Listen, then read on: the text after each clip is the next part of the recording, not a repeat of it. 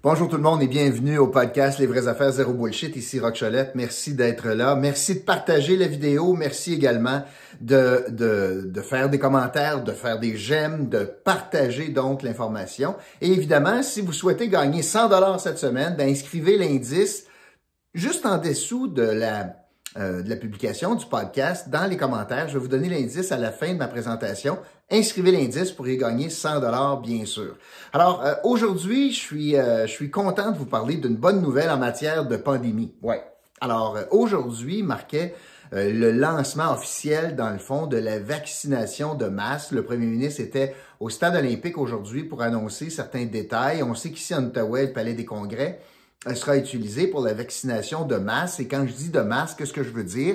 Ben, il y a eu de la vaccination présentement déjà pour les personnes en CHSLD, en résidence, les RPA qu'on appelle, puis aussi le personnel de la santé. Mais pour les gens qui sont dans la société civile, on n'avait pas commencé la vaccination. Et là, on annonce que dès cette semaine, on sera capable de prendre des rendez-vous à partir de jeudi, soit par le web, soit par une ligne téléphonique. Pour les gens de 85 ans et plus, il en reste à peu près 200 000 de ces gens-là au Québec à vacciner. Le gouvernement a décidé de commencer par la région de Montréal dans une première semaine de vaccination.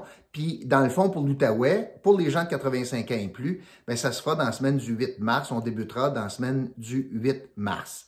Donc, de bonnes nouvelles. Évidemment, le gouvernement du Québec est à même de vacciner. Là, on a les effectifs pour vacciner. On est équipé, on est organisé. Encore faut-il avoir la matière première, le vaccin. Et on est tributaire, évidemment, du fédéral, puis des compagnies pharmaceutiques. Mais on nous propose, on nous garantit, je veux le dire comme ça, 400 000 doses au Québec dans le prochain mois, ce qui devrait être suffisant notamment pour vacciner les personnes de 85 ans et plus, puis aussi pour vacciner la deuxième dose des gens qui ont déjà été vaccinés, notamment en résidence personnes âgées puis en CHSLD en décembre, ainsi que le personnel de la santé. Donc, une très bonne nouvelle. Évidemment, on met beaucoup d'emphase sur le net, sur l'Internet pour aller réserver notre place. Je connais pas mal de personnes de plus de 80 ans, moi, qui ont beaucoup de difficultés avec le net, ou bien ils n'ont pas d'Internet, ou bien ils vont avoir de la difficulté à réserver. Donc, il y a des lignes téléphoniques. On nous dit qu'il y a 700 personnes au téléphone pour prendre les informations. On a besoin d'avoir notre carte d'assurance maladie en main pour réserver notre place. Et on nous indique également que lorsqu'on sera vacciné, que les personnes vont aller se faire vacciner, ils auront déjà leur prochaine date pour la deuxième dose du vaccin. Donc, c'est une très bonne nouvelle.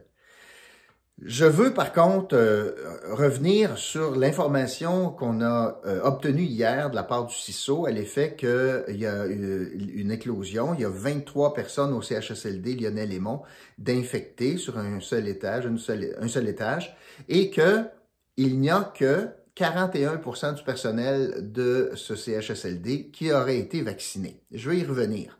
Débutons, par exemple, en jasant vaccin.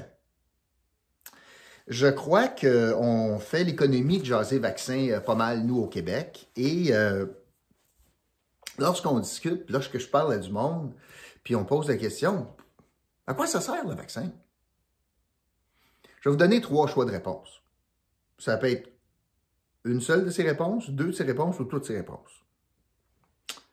Est-ce que le vaccin sert à éviter d'attraper la COVID? Ça va me prémunir contre le fait que je l'attrape. Je ne l'attraperai pas. Les probabilités, c'est que je ne l'attraperai pas si j'ai le vaccin. Choix 1. Choix 2. Si je l'attrape, j'ai été vacciné puis je l'attrape, je vais avoir des symptômes beaucoup moins. Ça va être bien moins dangereux sur moi, là. Puis ça va être bien moins dur. Je vais être bien moins malade. Je vais probablement pas besoin d'avoir d'hospitalisation. J'aurai pas besoin d'être sous respirateur, puis etc., etc. Alors, les symptômes vont beaucoup moindre. Option 2. Option 3. Si jamais je l'attrape, puis que je suis pas bien malade, est-ce que le vaccin va me prémunir contre le fait que je pourrais le propager? Le distribuer. Est-ce que le vaccin m'empêche donc de distribuer le virus? Parce que lorsqu'on parle de taux d'efficacité du vaccin, je pense que c'est important de savoir de quoi on parle. Je ne suis pas expert dans le domaine. Je me suis informé parce que je veux essayer de me faire une tête puis de vous en parler sur l'histoire des employés du CISO qui ne se font pas vacciner. Qu'est-ce que je pense de ce monde-là? Alors, revenons sur le vaccin. Ce qu'on sait du vaccin, premièrement, c'est qu'il est sécuritaire. Au Canada, il y a cinq étapes qu'on doit passer pour avoir un vaccin homologué au Canada par Santé Canada. Les 5 étapes ont été franchies par les vaccins, que ce soit Pfizer ou Moderna, pour prendre que ces deux-là. Alors, il n'y a pas eu de fast track, il n'y a pas eu d'économie, d'étape, il n'y a pas « Ah, ben on va sauter l'étape 3 parce que c'est trop long ». Il est sécuritaire autant que n'importe quel autre vaccin qui est distribué au Canada. C'est ce que les experts nous disent. Donc, tout aussi sécuritaire.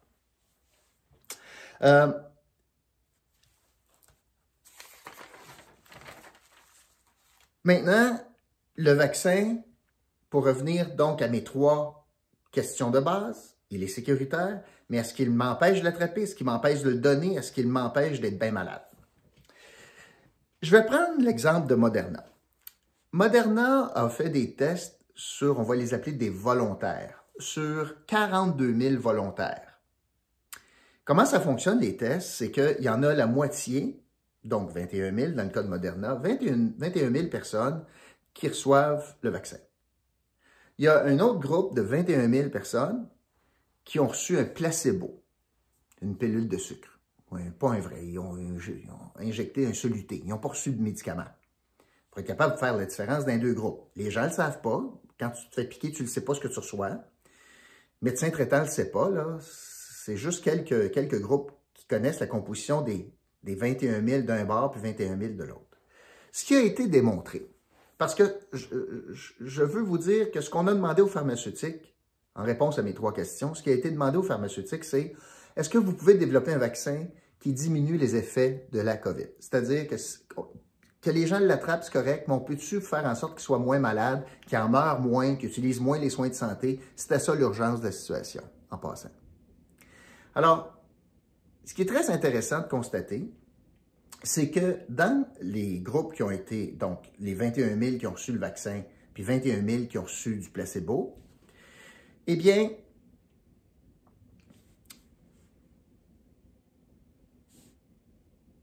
95% des gens qui ont présenté des symptômes de COVID avaient reçu le placebo. » Alors, tout le monde a été infecté par la COVID, sur les 42 000, mais 95% des gens qui ont démontré des symptômes de maladie, c'était des gens qui n'avaient pas eu le vaccin. Ça veut dire qu'il y en a juste 5% des gens qui ont présenté des symptômes, mais ce sont des gens qui avaient eu le vaccin dans le bras. D'où l'expression « le vaccin est efficace à 95 %».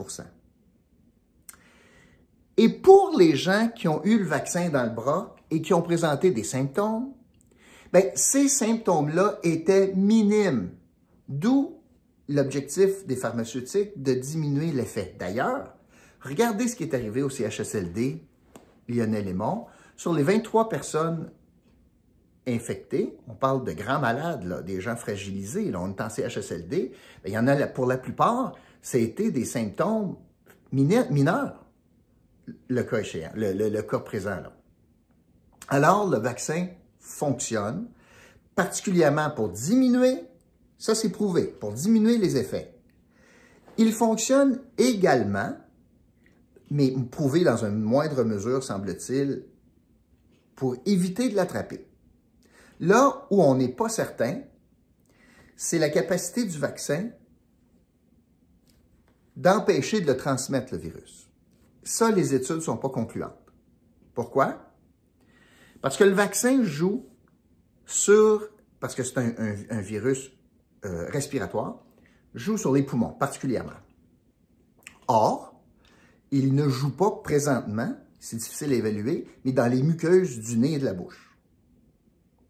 Alors, quelqu'un pourrait être vacciné, n'a pas de problème de poumon, mais pour avoir le vaccin dans la muqueuse ou dans les muqueuses du nez, éternue, puis propage.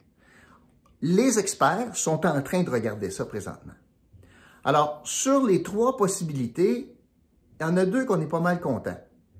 Les symptômes sont moindres, donc moins de cas graves, moins de décès, moins d'hospitalisation, moins de charges sur le réseau de la santé. C'était ça l'objectif, puis ça, on a atteint l'objectif. Le vaccin est bon pour ça. Il est efficace pour ça. Puis, il est pas mal efficace aussi pour éviter qu'on l'attrape. Et ça m'amène donc à vous parler de la situation des employés. On nous dit hier au CISO que seulement que 41% des employés du CHSLD Lionel-Lémont ont été vaccinés. Alors, on va commencer tout de suite. Est-ce que c'est que... Alors, moins qu'1 sur 2. C'est pas bon, ça. Mais est-ce qu'il y a des explications? Est-ce que c'est parce qu'on n'a pas offert le vaccin? Non, c'est pas ça. Y a-t-il des problèmes techniques à vacciner ce monde-là? Semble-t-il que non.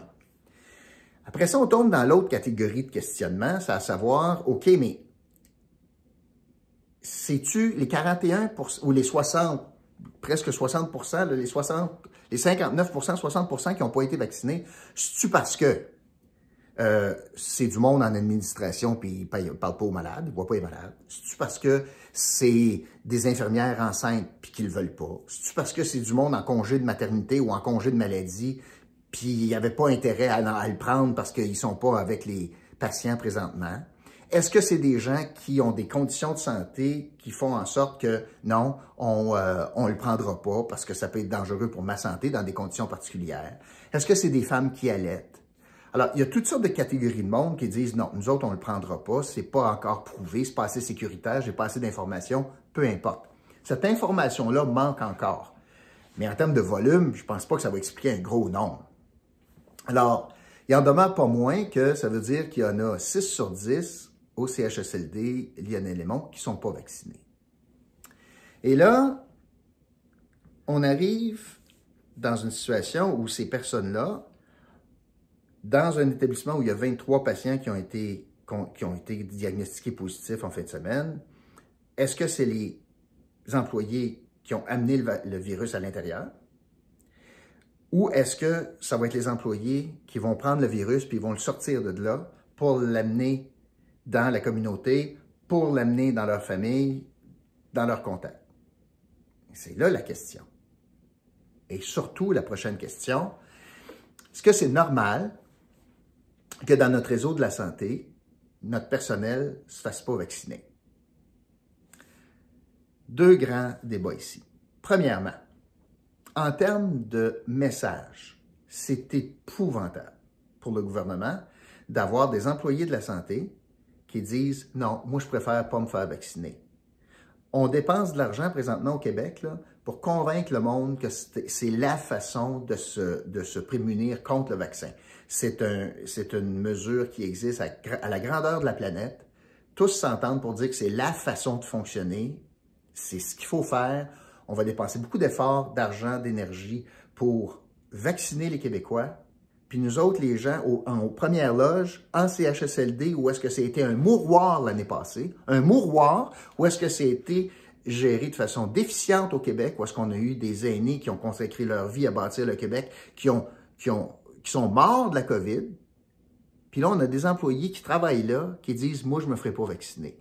Comme message public, là, c'est très, très, très fort. Premier élément. Deuxième élément, est-ce qu'on doit, comme État, comme société, forcer le personnel de la santé à se faire vacciner? Les chiffres nous montrent qu'il faut poser la question. L'objectif, je crois, du réseau de la santé, c'était que à peu près 75% de leur personnel était vacciné. Toutes les autres exceptions, je vous les expliquais là. Il nous en manque en mort, là. Il nous en manque quand même pas mal, là. Et est-ce qu'il faudrait donc, pour atteindre ce chiffre-là, forcer le personnel soignant qui sont avec les bénéficiaires, avec les patients, est-ce qu'on devrait leur exiger le vaccin? Je ne peux pas croire que oui.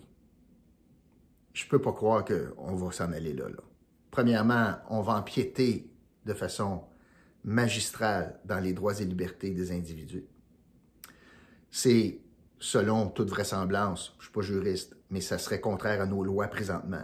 Il faudrait avoir une modification à la loi ou aux lois pour être capable, comme État, de forcer un employé de se faire vacciner. Il y a une autre façon de prendre ça. Un employé qui n'est pas vacciné, est-ce que le CISO se garde un droit de gestion pour dire « je ne te mettrai pas en contact avec des patients ».